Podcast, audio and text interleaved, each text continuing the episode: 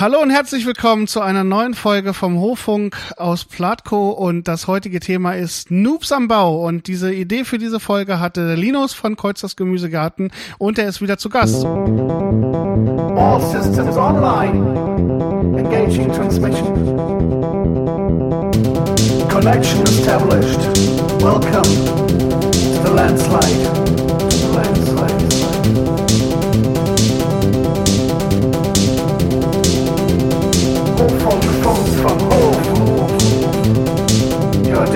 Connected to the backcountry. Auf dem Land wird es früher spät.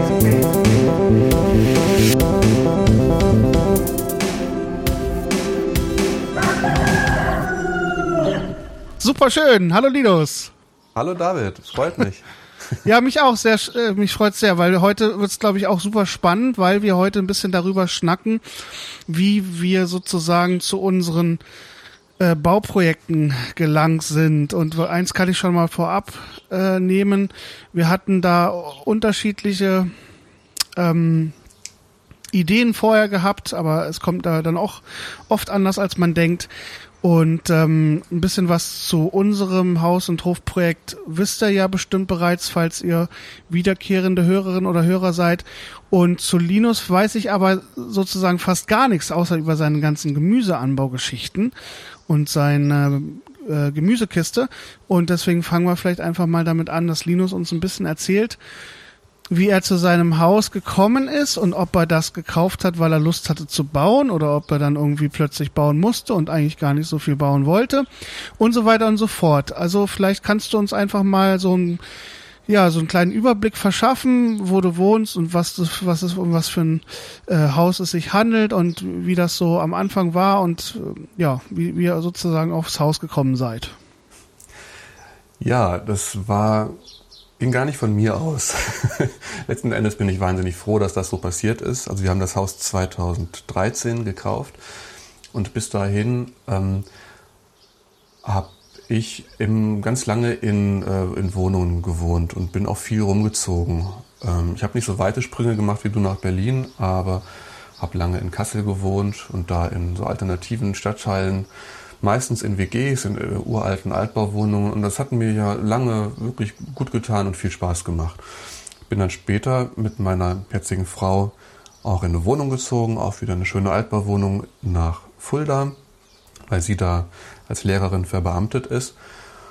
Und das war ähm, auch eine wunderschöne Zeit, die wir auch sehr genossen haben. Aber hm, meine, meiner Frau hat quasi immer so der große Plan vorgeschwebt, dass sie ähm, unbedingt mal in, ihren, in ihrem eigenen Haus wohnen will und muss. Also so schön die Zeit immer war, das schwebte immer so über allem. Also so quasi dieser, diese, ähm, dieses Damoklesschwert, das ist ein provisorischer Zustand.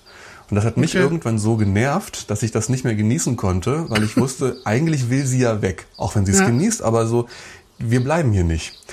Und ähm, auch wenn ich da offen bin, aber so dieses ständige, das ist ja eh nicht für immer und eh nicht für lange, da habe ich dann mitgemacht, so zu suchen. Ähm, und es ähm, war bei uns halt auch so, dass unser Budget begrenzt war. Also es war klar, das wird eigentlich eine, eine Vollfinanzierung. Und ähm, ich habe von Anfang an gesagt, ich bin dabei, aber ich möchte mich jetzt nicht, also auf gar keinen Fall auf 30 Jahre oder so verschulden, äh, weil das schnürt mir dann so die Luft ab. Das will ich auf gar keinen Fall. Deswegen war, naja, waren die Möglichkeiten halt auch begrenzt. Ne? Und in Fulda und so zu suchen, das war unmöglich. Und dann haben wir uns immer weiter so in Richtung unserer gemeinsamen Heimat orientiert, ähm, wo wir eben auch schon Kontakte haben und Familie haben. Ähm, also wir kommen aus derselben Ecke, haben uns aber kennengelernt, als wir beide woanders wohnten und das war, also wir sind jetzt keine, ähm, ähm, nicht so, dass wir uns schon seit der Grundschule kennen, aber wir haben halt die, die gemeinsame, ähm, das gemeinsame, die, gemeinsame Heimat. Dann haben wir da geguckt, ähm, ja, wegen, vor allen Dingen dann auch wegen den Preisen, weil es auf dem Land natürlich günstiger ist und wir hatten auch beide schon auch Bock aufs Land zu ziehen. Naja, und da haben wir uns dann umgesehen und haben da was tatsächlich was gefunden, was preislich und so in Ordnung war ähm, und was so einen Zustand hatte, wo wir dachten, da können wir eigentlich ja so gut wie gleich einziehen und das Einzige, was wir machen müssen, das sind quasi, das ist so die Sahne oben drauf. Das ist so, das sind so kleine Luxusproblemchen, also wie vielleicht mal äh, eine Tür weiß streichen oder klar eine neue Küche rein und so.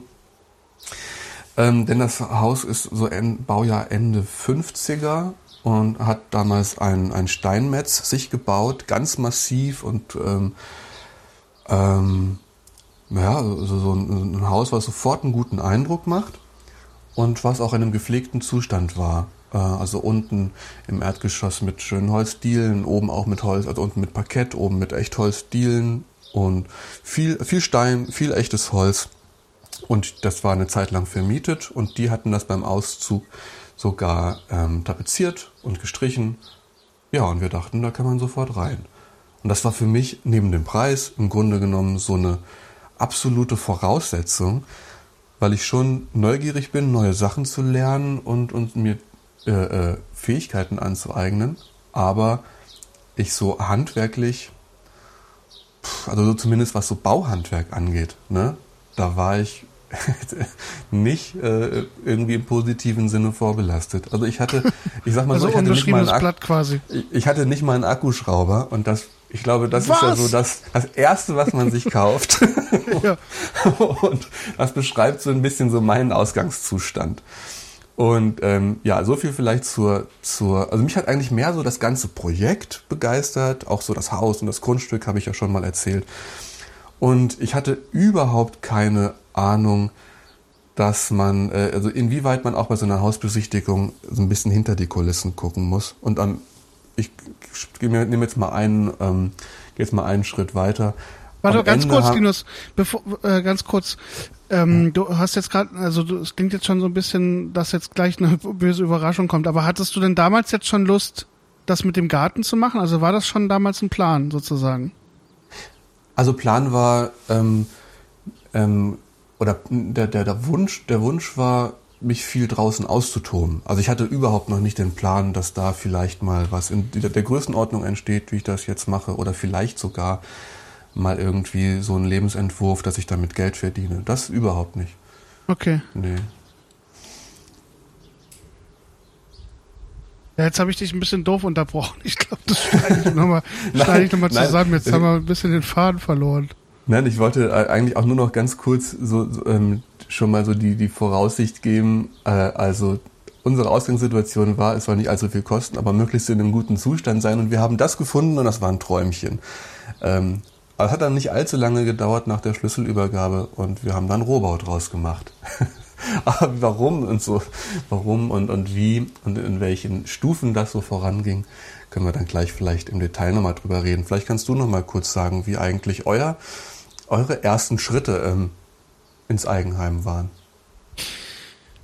Ja, also die Kriterien waren bei uns ja eigentlich die gleichen. Finanzierungsbudget, mhm. technische Fragen waren hauptentscheidend. Und wir hatten aber für uns auch einen guten Kompromiss gefunden. Und ich glaube, der erste, also die Folge heißt ja Noobs am Bau. Und ähm, der erste Noob-Fehler, sage ich jetzt mal, äh, war bei uns auf jeden Fall auch, so, sage ich mal, die fachlich korrekte Erstinspektion, weil wir hatten uns da zwar auch so, so Bücher besorgt und uns auch vorher so im Netz belesen, worauf man so achten muss, also dass das Haus zum Beispiel auf keinen Fall irgendwelche Setzungsrisse haben darf oder ja, auf Feuchtigkeit eben gucken, mal den Teppich anheben, mal hinter die Tapete gucken, mal gucken, ob da irgendwie der Taupunkt, ob es irgendwie eine Innendämmung gibt, ob die Fenster dicht sind. Das waren schon alles Sachen, die wir wussten, da haben wir auch drauf geachtet, aber trotzdem haben wir auch viel übersehen, aber vielleicht auch bewusst übersehen wollen. Also zum Beispiel, dass die Heizung so schnell aussteigt oder dass die Elektrik komplett noch aus alter Aluminiumverkabelung besteht und komplett neu gemacht werden muss oder dass eben mal doch dann auch der ganze Dachstuhl ausgebessert werden muss. Und ähm, ja, das haben wir als Laien einfach nicht gesehen oder vielleicht auch nicht sehen wollen, weil es halt auch nicht mhm. so viel Alternativen gab und es auch einfach so viele andere Sachen gab, die uns hier so ein bisschen geblendet haben. Also die, die, die, die Schönheit von dem, von dem ganzen Grundstück und so, das, das hat uns dann irgendwie hat uns alles andere so ein bisschen vergessen und verdrängen lassen. Was jetzt natürlich nachträglich sich auch ein bisschen bitter recht, weil viele der Träume und Ideen und Pläne, die wir hatten hier mit Tonstudio und Heuhotel und so, die sind jetzt viel schwieriger zu realisieren.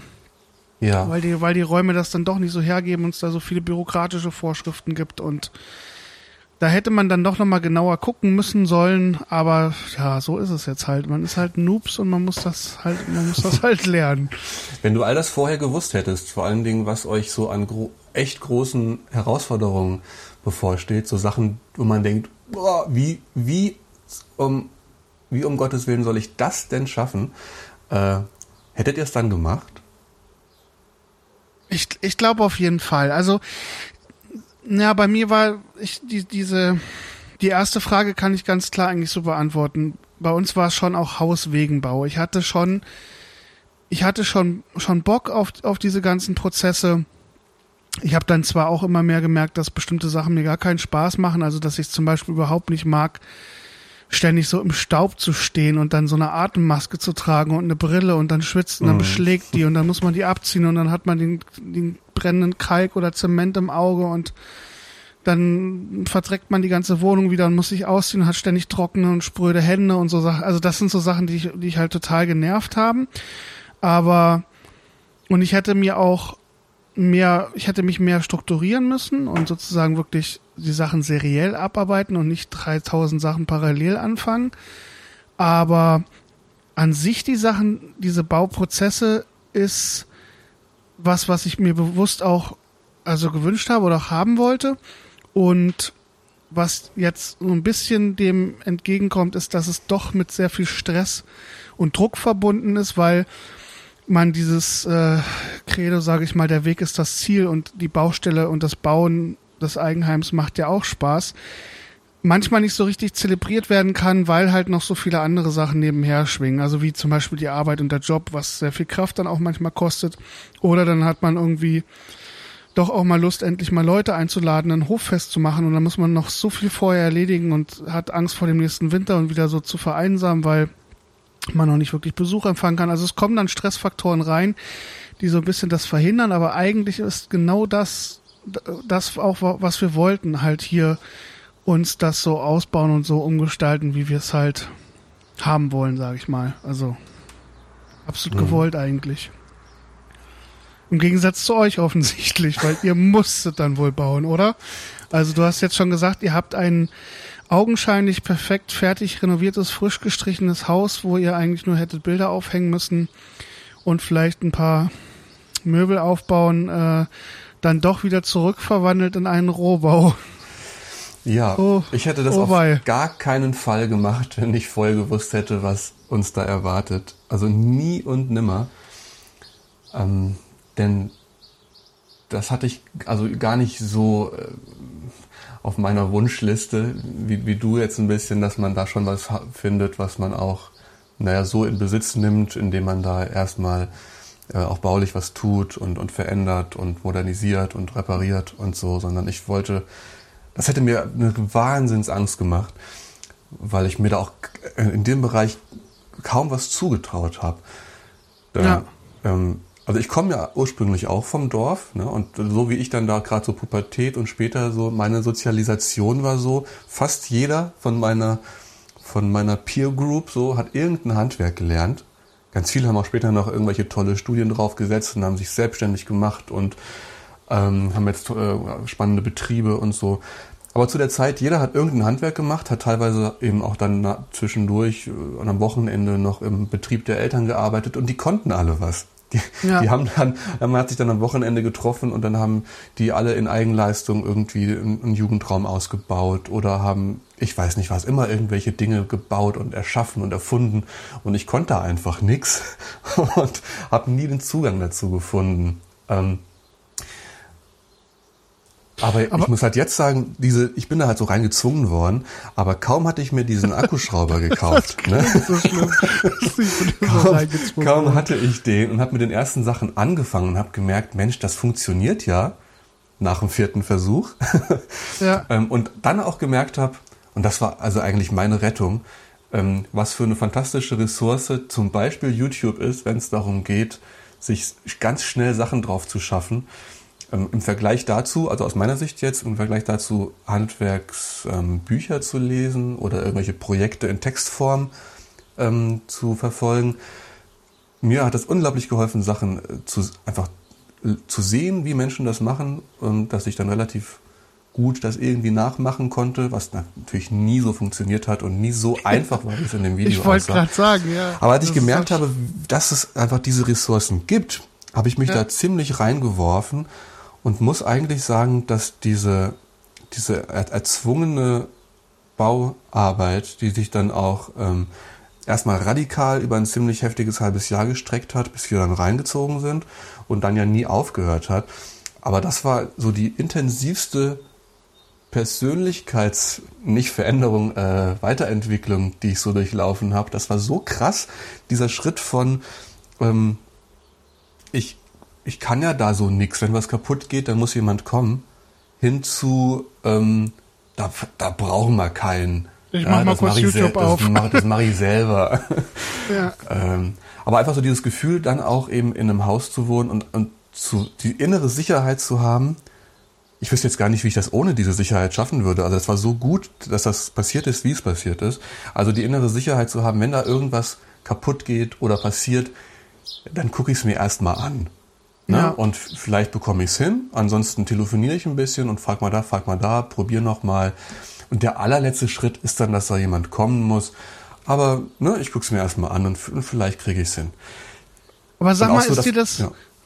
Ist dir das auch passiert, wenn, weil du auch gesagt hast, du hast ja unheimlich viel von deinem Wissen dir übers Netz und über YouTube und solche Kanäle angeeignet und hast aber gleichzeitig ja auch noch Kontakt vielleicht zu deinen Freunden gehabt. Mir ist es immer so gegangen, wenn Handwerker, wenn ich Handwerker hier hatte, die mich auch beraten haben oder so, dass ich denen dann halt erzählt habe, naja, ich habe das im Internet so und so gelesen und ich wollte das jetzt so und so machen, dass die mich halt meistens so total ausgelacht haben und gesagt haben, ja, mach du mal, wie das in deinem blöden Internet da drinnen steht. Also, dass die sich dann auch fast so ein bisschen ja gekränkt gefühlt haben nach dem Motto, jetzt weiß das Internet das anscheinend besser als ich oder wie oder du weißt es jetzt besser, weil du dich da im Netz schlau gemacht hast und das aber teilweise dann auch manchmal gar nicht so gut funktioniert hat. Also ich bin da oft so belächelt worden dann von anderen Handwerkern. Ging dir das auch so oder?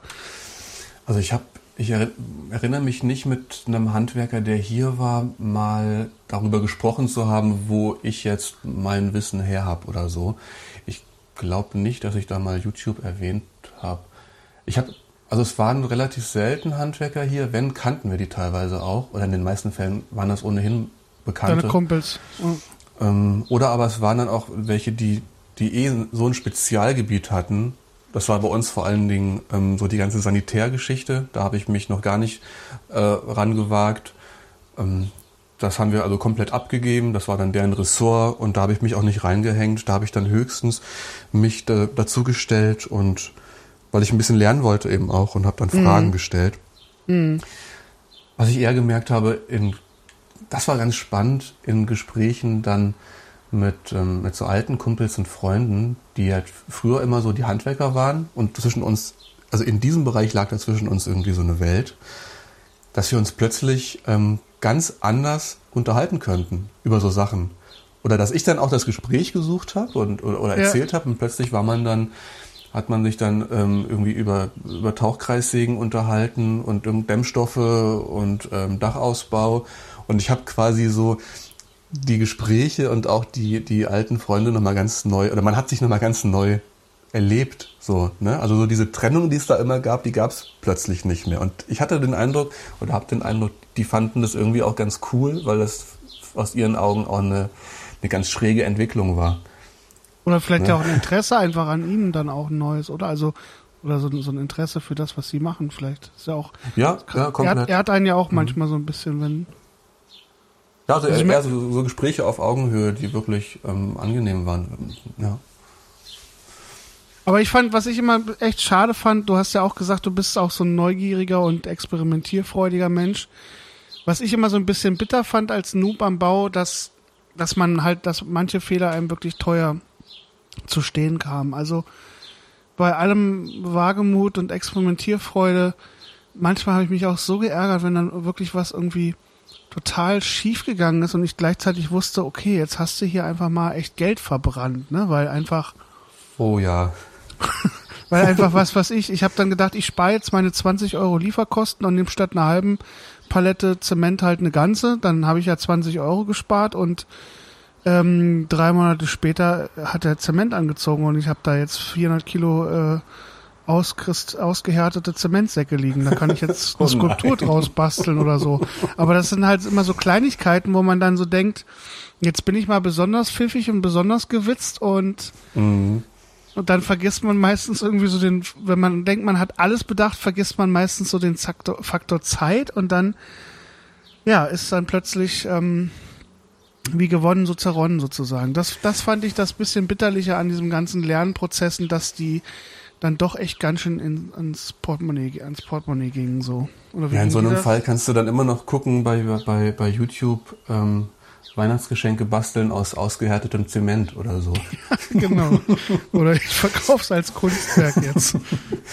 Nein, also das, das hatte ich, hatte ich auch. Also ähm, zum Glück hatte ich das nicht, dass ich etwas gemacht habe, was völlig in die Hose ging und, und dann schlimme bauliche Konsequenzen hatte dass ich zum Beispiel irgendwas gemauert oder gedämmt habe und plötzlich und dann nach zwei Jahren stellte sich raus, dass da äh, Wasser reingelaufen ist oder nee, also sowas nicht, aber ich auch diesen teuer erkauften Lerneffekt, dass ich Sachen mehrmals machen musste mhm. oder Sachen kaputt gegangen sind, weil ich ähm, unachtsam war oder nicht wusste, worauf ich so genau achten muss.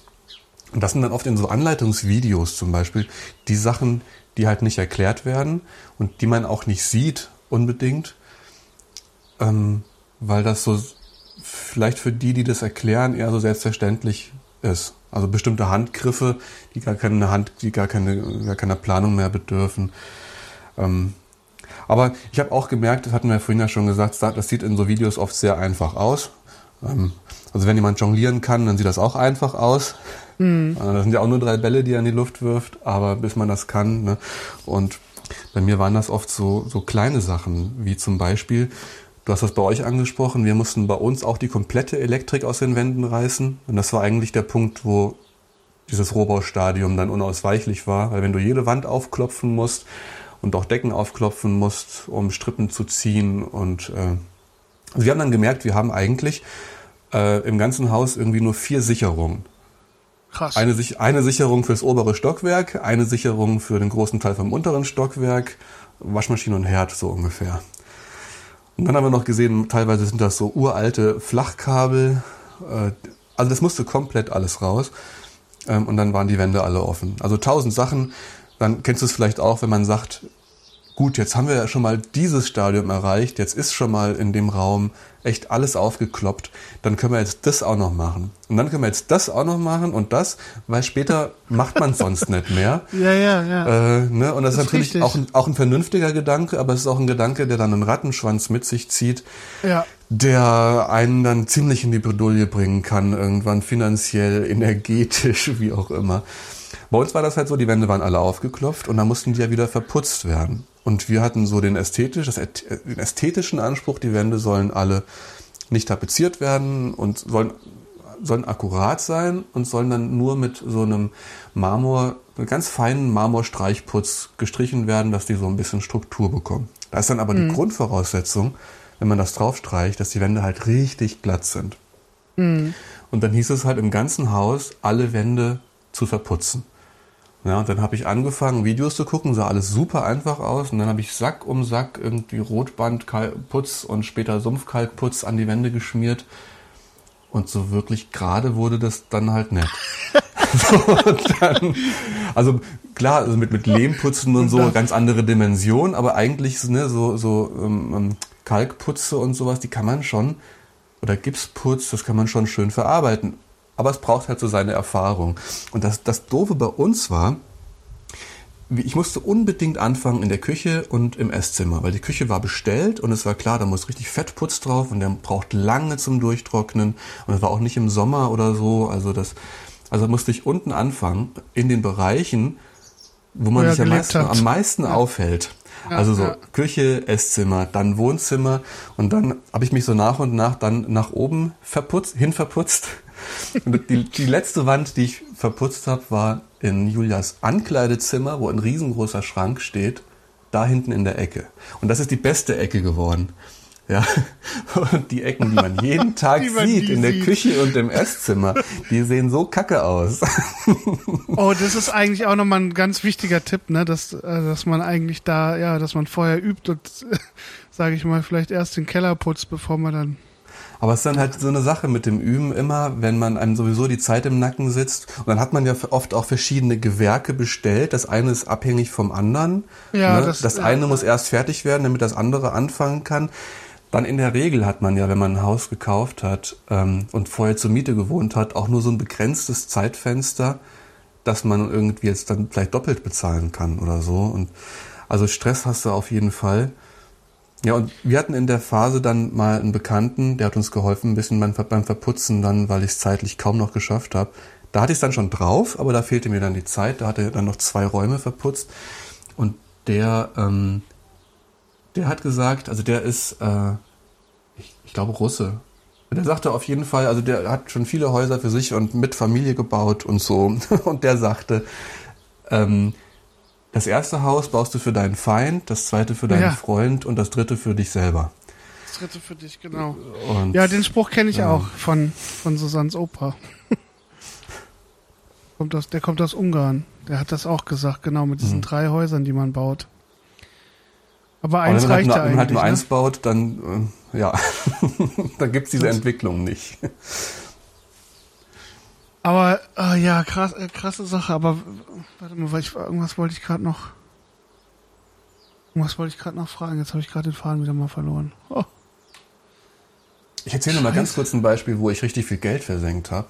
Ja, mach mal. Und zwar war das, ähm, als wir, als ich den ersten Teil vom Keller ausgebaut habe. Und unser Keller ist nur, nur an einer Seite wirklich im Erdreich, weil das Haus am Hang ist.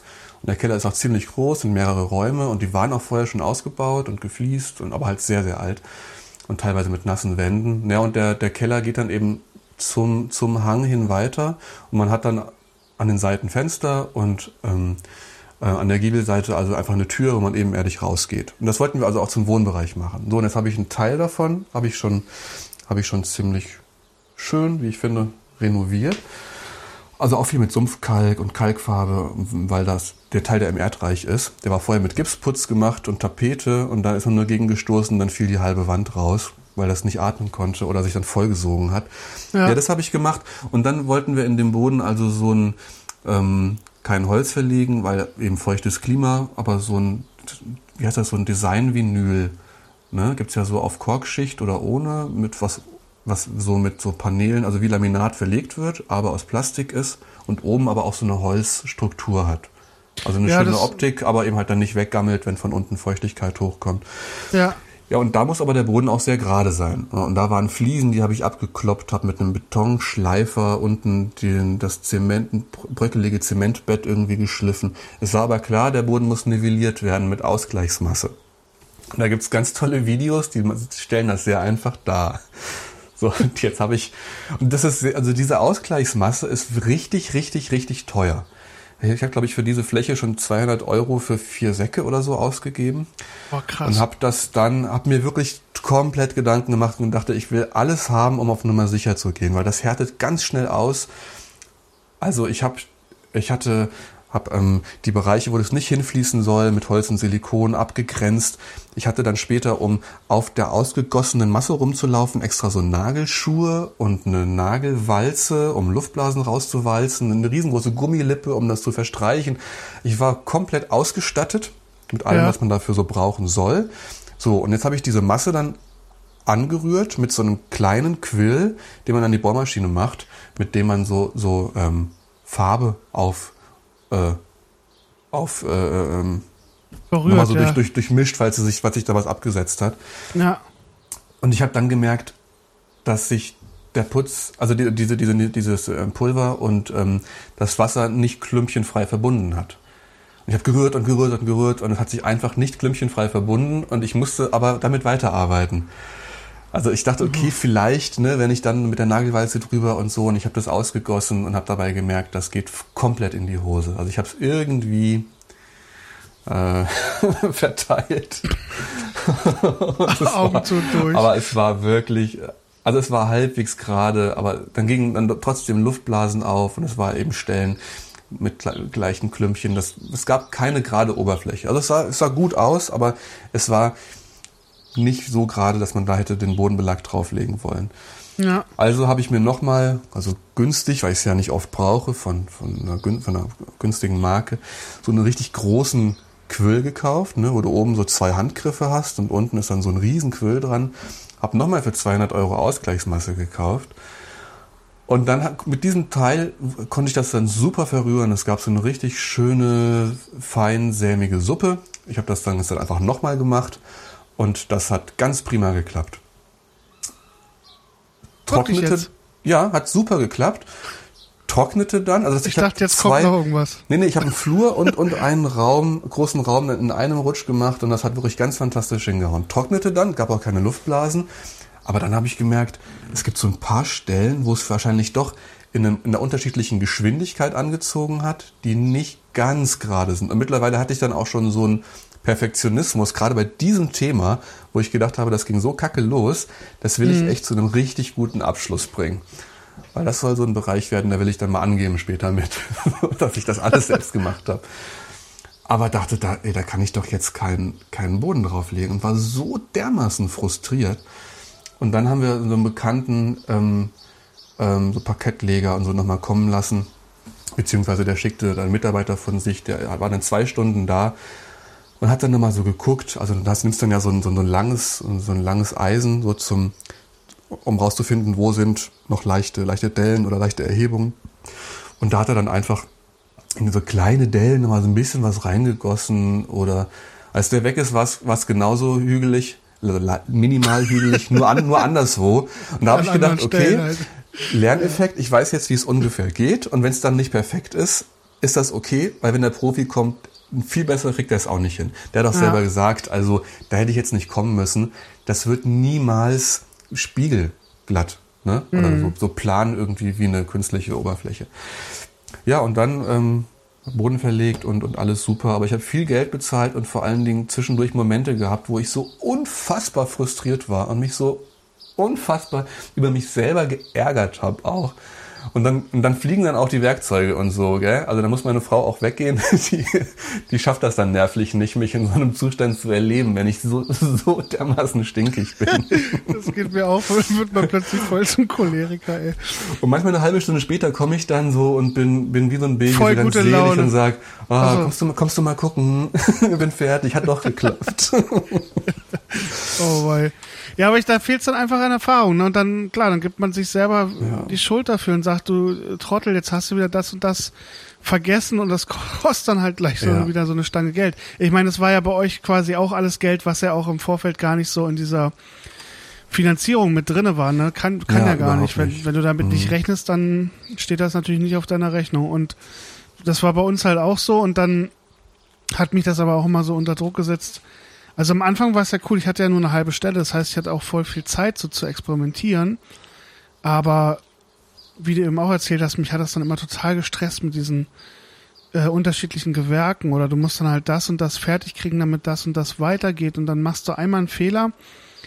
Und äh, ich glaube, das wird wahrscheinlich erfahrenen Bauherren oder so auch so passieren, aber dann hat das löst das gleich so eine Lawine aus und hat so einen Rattenschwanz, dass du dann halt einfach mal weiß ich nicht, ein Vierteljahr warten musst, bis du sozusagen mit diesem Kreislauf wieder von vorne beginnen kannst. Und gleichzeitig hatte ich natürlich durch die halbe Stelle weniger Geld reingebracht und dann war es eigentlich im Grunde so, dass Susanne mir meine Fehler bezahlen musste, ne? weil, weil sie hat ja voll gearbeitet und das hat mich dann auch manchmal echt richtig krass gestresst, weil ich dann auch so ein, ja, das immer alles gleich richtig machen wollte und dann, ja, dann, dann hast du da nicht so, nicht jetzt Versagensängste oder so, aber es hat mir dann schon echt immer leid getan, wenn Susanne von der Arbeit kam und ich musste irgendwie sagen, du, jetzt ist das und das passiert, jetzt ist das und das kaputt gegangen oder na, oder auch mit dem mit dem Boden, das hatten wir auch. Wir haben, ich habe da auf, ich habe mir die beim ersten Laminat diese Nivelliermasse oder wie das heißt, diese Ausgleichsmasse gespart, weil ich dachte, wir hauen da Handfilz drauf und dann stören hier, hier und da die zwei drei Millimeter nicht. Und jetzt haben wir halt genau in der Mitte vom Wohnzimmer, merkst du halt jedes Mal, wenn du rüberläufst, ist halt so, so eine kleine Kuhle noch, ne? Die ja, das ist, das ist eine Kuhle, die, die die Geschichte erzählt. Ja, genau, die erzählt die Geschichte. Und dann in einer Ferienwohnung haben wir es ja dann auch richtig gemacht. Aber ich habe da zum Beispiel gar nicht diese teure Masse äh, gekauft, sondern ich habe einfach Restflexkleber vom Fliesenverlegen genommen und habe hm. gehofft, dass das jetzt halt irgendwie hält. Ja, wenn es funktioniert. Ich finde halt, man, also man macht ja viele Sachen am Anfang erstmal nicht ganz richtig und muss sie zwei, dreimal machen. Aber trotzdem habe ich nachher dann, nachdem der Frust überwunden war, habe ich ähm, in der Regel gedacht, wenn ich direkt hätte jemand kommen lassen, der das macht, dann hätte ich ja nicht mehr bezahlt. Hätte ich wahrscheinlich, also entweder direkt so viel bezahlt, wie ich am Ende dann jetzt ähm, bezahlen musste. Aber ich hätte nicht wirklich mehr bezahlt. Der einzige Effekt wäre dann natürlich, dass es deutlich sch schneller gegangen wäre. Beziehungsweise ja. man, man muss ja, wie du auch sagst, sehr lange warten in, in, der Regel, bis man mal einen Handwerker, bis ein Handwerker mal Zeit hat. Ähm, ne? Also das ist dann so der, so der Frust, dass man es ja eigentlich für sehr wenig Geld machen wollte und am Ende dann vielleicht doch so viel bezahlt hat, wie der, der Profi gekostet hätte. Ja. Aber, ähm, aber nichtsdestotrotz hat man, hat man jetzt nicht mehr, wenn man es nicht gemacht hätte, wäre es nicht günstiger gewesen. Wenn man jetzt sich Zeit gespart und Nerven gespart.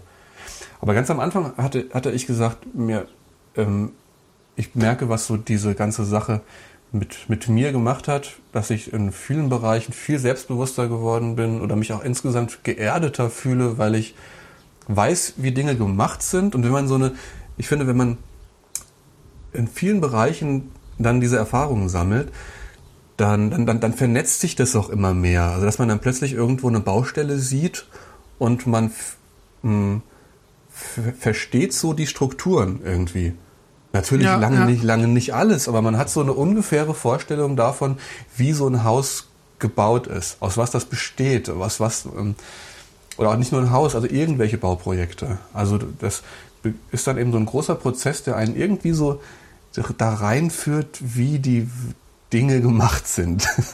Ja, das finde ich auch, das fand ich auch super spannend. Das ist mir auch aufgefallen, dass man dann so einen anderen Blick hat. Ich habe dann zum Beispiel, wenn ich zu meinen Eltern ins alte Fachwerkhaus gefahren bin, die meine Eltern haben das ja auch gekauft und mussten das dann alles komplett entkernen und neu machen, weil die da so einen Schwamm hatten im Haus.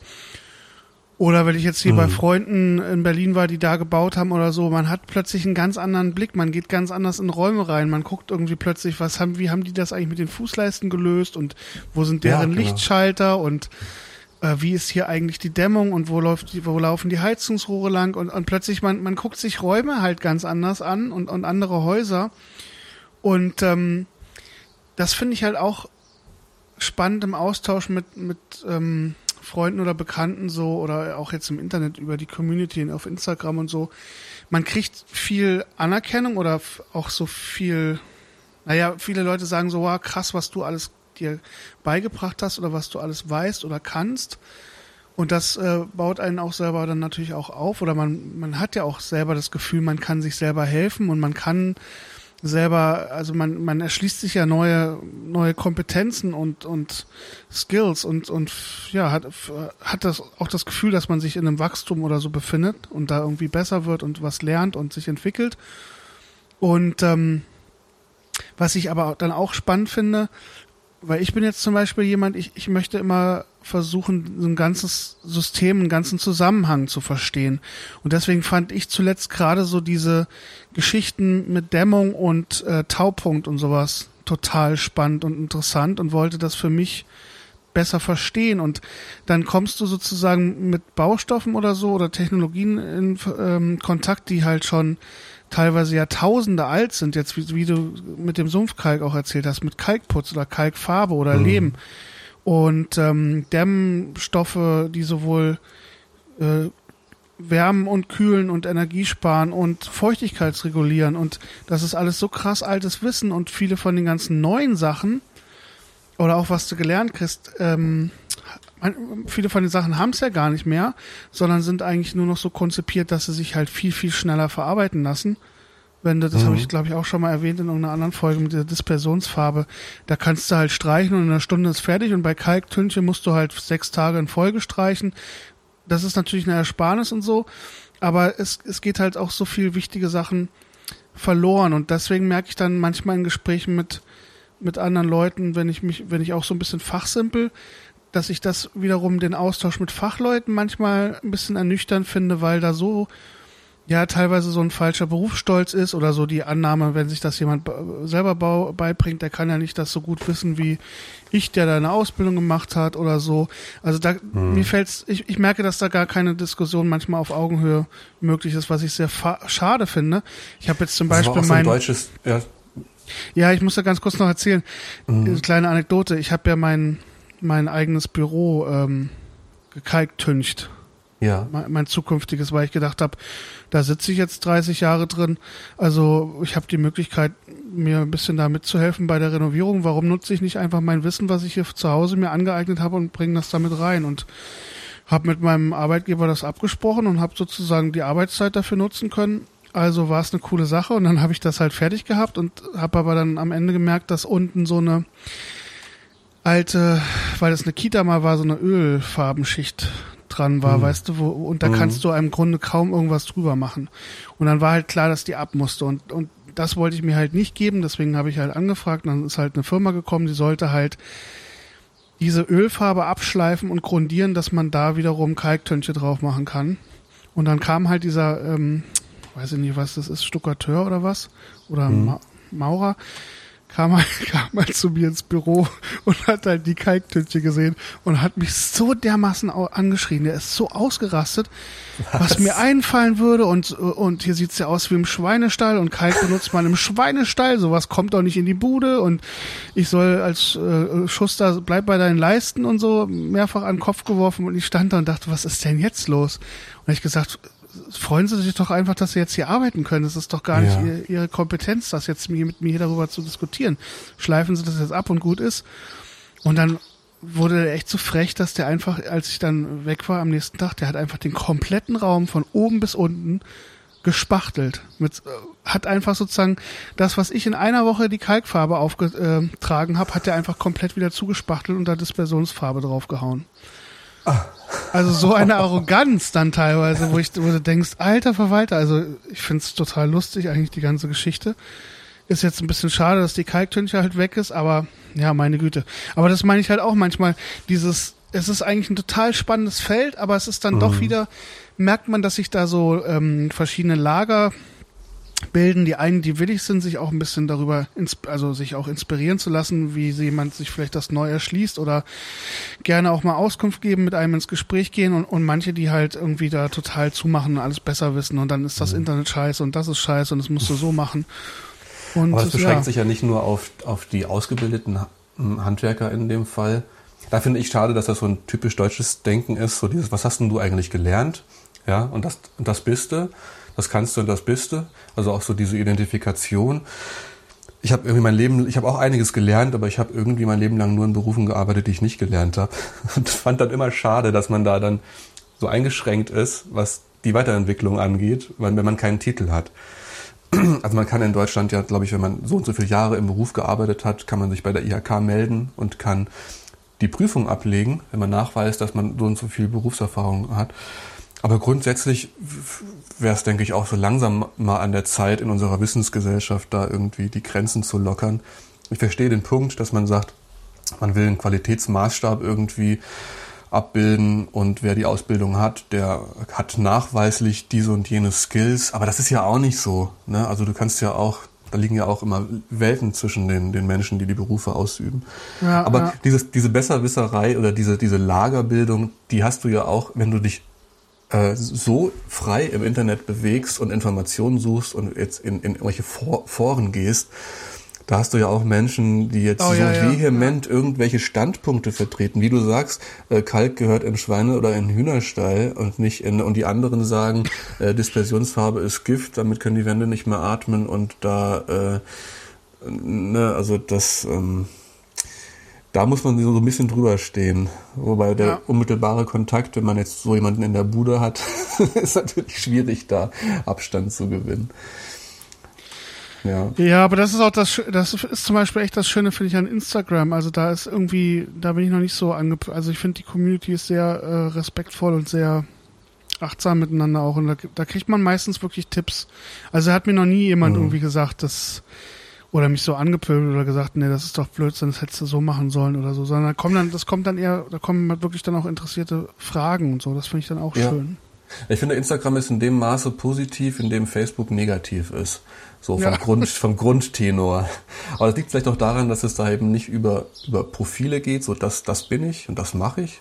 Also es ja. ist mehr, mehr wie auf, auf Facebook stellt man sich da und auf Insta, oder zum Beispiel auf Facebook und auf Instagram stellt man so sein Leben. in irgendeiner Form sein, sein Schaffen da. Ja, ja. Ne? Also wenn du da, wenn du da keine, keine, keine Posts mehr, mehr hochlädst, dann passiert da auch nichts mehr. Ne? Also man, man, man teilt die Sachen, die man so macht. Und man ist ja, man, man folgt ja eigentlich auch nur Menschen mit, mit Themen, so, die einen interessieren. Und ähm, ähm, ähm, ja, ist jetzt nicht so voll breit im ganzen Netzwerk unterwegs, sondern hat ja eigentlich mit seinen, über seine, über die, über die Menschen, denen man folgt und die einen folgen, schon so einen thematischen Fokus irgendwie auch. Also es, es binden sich so Menschen aneinander, die ähnliche Interessen, Neigungen und so haben. Ja, und das finde hm. ich, finde ich auch sehr, sehr cool und sehr motivierend oft. Ja. Gerade wenn man Absolut, sofort vor sich hin wurstelt bei seinem Bauen, wenn man dann dafür einfach Feedback bekommt. Und Absolut, es nicht, ja. nicht nur irgendwie, irgendwie ein Like, sondern wirklich auch so konstruktives Feedback ne? und Tipps und, und Kontakte entstehen darüber plötzlich, weil Menschen sowas auch gemacht haben und ihr Wissen noch weitergeben wollen oder auch sowas vorhaben und, und dich dann plötzlich fragen und, und Hilfe ähm, möchten. Also, ja.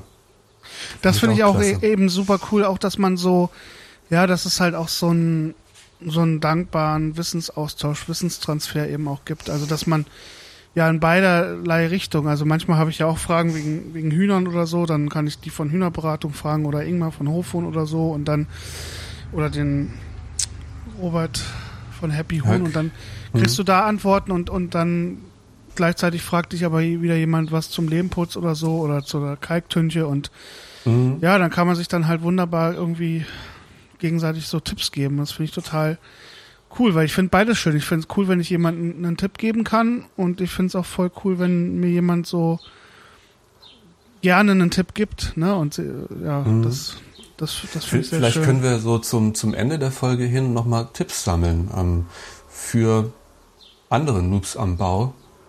Ja. Also mein größter Tipp, den haben wir eigentlich jetzt immer schon mal angesprochen, der wäre tatsächlich, dass man für, für Handwerk und für solche Projekte, da braucht man kein Talent, das ist einem nicht in die Wiege gelegt. Ähm, ich hatte es nicht und innerhalb von kürzester Zeit habe ich mir irgendwie eine Holzwerkstatt aufgebaut und so und habe mir dann, hab dann noch Möbel gemacht und sonst was. Ich habe aber gemerkt, das haben wir echt schon mehrmals beide jetzt so bestätigt, es, das Wichtigste ist, dass man so eine gewisse Frustrationstoleranz ausbildet. Denn das äh, ist beim Lernen immer so, aber gerade bei solchen, bei, bei solchen Sachen, wo man immer wieder ins kalte Wasser gestoßen wird und immer vor neue Probleme und Herausforderungen gestellt wird, da wird immer was schiefgehen und man muss halt einfach am Ball bleiben. Ne? Denn wenn eine Sache schief geht und man lässt dann gleich einen Handwerker kommen und schmeißt die Werkzeuge und das Material in die Tonne und, und flucht und, und reißt sich selber ein Bein aus und geißelt sich, dann findet da keine Entwicklung statt. Aber wenn man dranbleibt und das, das immer wieder in kleinen Teilen so scheitern, ertragen kann, ja, dann kann man wahnsinnige Sprünge machen. Und irgend, irgendwann, das haben wir jetzt noch gar nicht gesagt, macht man, das kennst du sicherlich auch, wird man aber auch so unabhängig von diesen Wissensressourcen, dass man irgendwann so viel, in so vielen Teilbereichen Wissen angesammelt hat, dass man merkt, man hat was vor ähm, und macht einfach, ohne dass man direkt als ersten Schritt sucht, wer hat das schon mal gemacht, wer kann, wer hat vielleicht gezeigt, wie es geht, sondern selber einfach macht und selber so viele Ideen hat, wie ein Problem zu lösen ist, dass man, ähm, ja, dass man dann gar nicht mehr nach anderen Best-Practice-Beispielen sucht. Also ja. das zur, zur Grundeinstellung. Und dann halt auf jeden Fall, YouTube ist klar, aber Instagram als, als Motivationsstütze einfach. Und was wir noch gar nicht gesagt haben, Pinterest finde ich als äh, Inspirationshilfe. Äh, ja, auf, auf jeden Fall ja, sowas wie Instagram, also sich, sich eine Gemeinschaft suchen, die einen ähm, am Ball hält und motiviert weiterzumachen und Tipps gibt und vielleicht auch Kontakte entstehen lässt und so. Das fiel mir jetzt so ein als, als wirklich wichtigste Tipps am Anfang. Ja. Und nicht, nicht verzweifeln, einfach nicht verzweifeln, weitermachen. Ja, das ist nämlich sonst doppelt frustrierend, ne? wenn du dann hast so ein richtiges mhm. Scheiterungsgefühl. Mein Tipp wäre in jedem Fall seriell arbeiten und nicht parallel. Also wirklich eins nach dem anderen. Ich habe hier auch alles auf einmal machen wollen und habe 30 Sa kleine Sachen angefangen und das hat mich am Anfang echt so ein bisschen ähm, überfordert dann ganz schnell und äh, du hast ja. dann auch wirklich du kommst dann auch nicht zum Ende. Ich hatte dann fast auch Angst, irgendwann die Sachen abzuschließen. Also es gibt dann, gab dann irgendwie in jedem mhm. Raum eigentlich noch so ein, zwei Kleinigkeiten, die noch gemacht hätten müssen, dass man dann sagen kann, man ist wirklich fertig. Weil man vielleicht auch dann Angst vor dem Ergebnis hatte, weiß ich nicht. Also das kann auch eine Art von Prokrastination mhm. sein, immer wieder was Neues anzufangen, bevor man das, das eine eben wirklich abgeschlossen hat. Und dazu eben auch, was Planung und so angeht, man findet so viele Quellen und so viele Hinweise und Tipps und äh, gerade im Bau, es gibt nicht den, ähm, wie sagt man, den goldenen Weg oder was? Nee. Es gibt nicht die ja. eine Lösung, es gibt halt verschiedene mhm. und da kann man auch wirklich dann ein bisschen auf sein Bauchgefühl hören und auch die Sachen mhm. miteinander verbinden oder ergänzen und modifizieren. Also ich, ich hatte am Anfang oft Angst, das nicht hundertprozentig perfekt so richtig zu machen, wie man es eben machen muss. Und das ist, in der Regel ist das alles auch immer irgendwie so ein bisschen Kompromissfindung und von daher einfach auch da mutig bleiben und auch Sachen zu vermengen, wäre vielleicht noch so ein Tipp. Gott, jetzt klinge ja. ich schon wie so ein altkluger Bauherr, der seit 50 Jahren baut. Nein, aber ich finde auch, der, also eins nach dem anderen zu machen, das wäre äh, fast auch der wichtigste Tipp, den ich geben könnte, aber gleichzeitig auch der Tipp, den ich am wenigsten selbst befolge. Ja, genau. aber da kann ich aus eigener Erfahrung sagen, wenn man das nicht macht, es gibt halt die immer wiederkehrende Frustration, weil immer irgendwas schief geht. Oder weil man einfach äh, ständig nach irgendwelchen Werkzeugen sucht, weil man sie irgendwo oh, abgelegt hat ja. und nicht findet. Oder weil dann doch die die eine Schraubengröße fehlt und man deswegen extra wieder zum Baumarkt muss oder oder oder. Und ja. wenn man dann zu viele Sachen parallel macht, dann bringt man sich eben um die Befriedigung, die man hat, wenn man eine Sache abschließt und dann häuft sich diese Frustration und dann kann man auch in so eine in so eine Lethargie, Depression kommen, dass man irgendwann einfach gar keinen Anfang mehr findet, keinen Bock mehr hat. Und da muss man sehr vorsichtig sein, finde ich. Ja. Deswegen ist es wichtig, immer mal wieder was zum Abschluss zu bringen, das dann auch ein bisschen zu zelebrieren, sich zu freuen, das zu teilen, das weiter zu, das anderen zu zeigen, um dadurch wieder Energie und so ein, so ein, so ein, so ein, ja, so ein Push zu kriegen, um neue Sachen anzugehen und da wieder die Frustration aufnehmen zu können. ja. ja, absolut. Das ist super, super wichtig. Ja. Und auch das, was du auch gerade erwähnt hast, das wollte ich nämlich auch noch sagen. Das ist auch, das hat bei uns auch eine ganze Weile gedauert. Ich weiß auch gar nicht mehr wie lange, aber wirklich Ordnung reinzubringen in das Werkzeug, sich wirklich einen Raum ja. zu nehmen, wo man das sich schön alles einrichtet, sich die Maschinen äh, parat stellt und die Schrauben sortiert und so Geschichten, wo man einfach weiß, wo was steht und die Sachen gleich findet, weil ich weiß nicht, wie viele Kilometer ich hier gegangen bin auf der Suche nach irgendeinem Bit oder irgendeinem Schraubenzieher oder irgendeinem Lack, den ich irgendwann mal gekauft hatte und ja. nicht mehr wiedergefunden habe. Und dazu gehört auch noch der Tipp unbedingt, das Werkzeug immer gleich schön sauber machen. Arbeitsgeräte, das unbedingt. Äh, da habe ich auch den ein oder anderen Pinsel oder so versiebt, weil ich einfach dann ja. gedacht habe, nee, jetzt erstmal ein Bierchen trinken oder einen Kaffee und äh, meine Arbeit genießen und den letzten Schritt eben den ollen Pinsel schnell nochmal abzuspülen, ist dann halt irgendwie auf Kosten des Triumpherlebnisses äh, verzichtet worden und dann ja ist der Pinsel halt kaputt. Ja. Als kleines Beispiel. Aber das ist auch wichtig, dass man Struktur und Sauberkeit. Ein Appell wieder die Perfektion. Ähm, das habe ich auch versucht, aber dieses etwas perfekt machen wollen, gerade etwas, was man womit man noch so wenig Erfahrungen hat, das dann gleich auf Anhieb perfekt machen zu wollen, das ist ja so unmöglich, dass man viele Sachen dann entweder gar nicht macht oder abbricht oder ja. Also das ist so demotivierend und so wenig förderlich, dass ich da gemerkt habe, dass diese, wie heißt das, Pareto-Geschichte, dieses 80-20, also dass du, dass es in der Regel völlig reicht, eine Sache 80-prozentig zu machen. Ähm, und dass du dieses 80-prozentige Ergebnis erreichst mit 20 Prozent der Zeit. Wenn du versuchst, die letzten 20 Prozent auch noch irgendwie hinzubekommen zum perfekten Ergebnis, brauchst du dafür 80 Prozent der Zeit. Ja, also die, die meiste Zeit hängst du dann daran, dass du am Ende einfach nicht zufrieden bist oder wie du sagst, etwas nicht zum Abschluss bringen willst, weil du Angst hast, dann oder unsicher bist, dass du damit mit dem Ergebnis nicht ganz zufrieden bist und irgendwie weißt du aber auch noch nicht, wie du es auf diesen, auf diese Perfektion noch anheben kannst und dann schließt du es einfach nicht ab. Statt zu sagen, ja. ich find's gut und das reicht erstmal und besser machen kann ich immer noch. Ja, ist jetzt gut, ich schließe das ab. 80 Prozent sind völlig ausreichend. Hm ja, und, und, und warum, warum nicht dabei belassen? Und wenn ich irgendwann sage, ich habe jetzt meine Fähigkeiten noch ein bisschen ausgebaut, ich habe auch Ideen, wie man es noch, noch besser machen kann, dann kann man es immer noch besser machen. Ja. Aber einfach erstmal einfach mal machen. Ich habe mir in der Zeit, also ich habe ja hab selbst einen Plotter, ich habe ja viel lange Werbung gemacht und habe ähm, äh, also auch mit, mit Folienbeschriftung, habe Autos gemacht und Schaufenster und so und habe auch immer mal so T-Shirts gemacht, also beruflich, aber auch für uns, so wenn ich Bock hatte. Und in dieser Zeit als Motivation, das fiel mir jetzt gerade wieder ein, habe ich meiner Frau ein äh, T-Shirt gemacht, da stand so äh, in so dicken Lettern drauf Bauherr und das Herr war durchgestrichen und da stand dann so in so, einer, in so einem Handwrite von Frau drüber, also Baufrau. Und mir habe ich ein T-Shirt gemacht, wo, also für meine persönliche Motivationshilfe, da stand einfach mal machen drauf. Weil das war so mein Antrieb, immer wenn ich dann so völlig festhing, zu sagen, mach einfach mal. Die meist die besten Ideen und, und, und ähm, die besten Lösungen kommen meistens, während man es macht. Und nicht, indem man am, am, am weißen Papier sitzt und versucht, alles und alle Eventualitäten im Vorfeld schon zu planen. Lieber einfach mal machen. Besser machen kann man es immer noch. Und dazu ergänze ich noch und Mut zum Imperfektion, zum Unperfekten. Also Mut ja. zur Lücke, Mut zum Scheitern, weil das ist mir auch aufgefallen, wenn ich da mal irgendwo einen Nagel verhaue oder eine kleine Delle irgendwo hab. Ich selber weiß das natürlich, mir fällt das ständig ins Auge, aber Leute, die hier neu sind oder so, die interessiert das gar nicht und ich werde es auch irgendwann wieder vergessen. Oder ist es halt einfach eine Eigenheit, die halt zu der Sache oder so dazugehört. Also genau.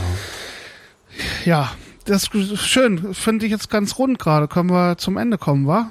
Haben wir, ja. die, haben wir diesmal geschafft, unter einer Stunde zu bleiben. Prima. Wenn es uns überkommt, können wir irgendwann nochmal eine Folge machen, was, wo es um unsere Zukunftspläne geht, um unsere ähm, ähm, größenwahnsinnigen Vorstellungen für die nächsten Jahre, was wir noch alles selber ja, machen können und ja. wollen. Das wäre vielleicht mal was. Aber ich finde das jetzt auch rund. Machen wir können ja auch fragen, ähm, das ist ja jetzt die zweite Folge, die wir jetzt hier zusammen machen und ähm, wir können ja vielleicht auch einfach einen kleinen, kleinen Aufruf nochmal starten, falls jetzt ja Leute das schon gehört haben und äh, vielleicht dann auch Interesse haben an bestimmten Themen, dass man die auch mit einbauen könnte. Oder mhm. wenn jetzt nochmal Fragen kommen, einfach zu der zu Sachen Bauherren, Baufrau, Tätigkeiten oder ja, Kalkputz, du hast jetzt viel von Kalkputz erzählt. Ich hätte ja gerne noch eine, eine Folge dazu, vielleicht zu so technischen Sachen. Kalkfarbe, Kalktönche, Kalkputz, Marmor, Sumpfkalk, fände ich spannend. Können wir auch irgendwie mit einem Blogartikel begleiten mit Fotos oder so. Ja. Gerne. Macht Spaß auf jeden Fall. Danke dir, David. Ja, ich danke dir auch, Linus. Und sag bis zum nächsten Mal, wa? Dann spiele ich jetzt noch den Jingle ab und dann sehen wir uns in der nächsten Folge. Prima. Ciao. Ciao. All systems online. Engaging transmission. Connection established. Welcome to the landslide. Landslide.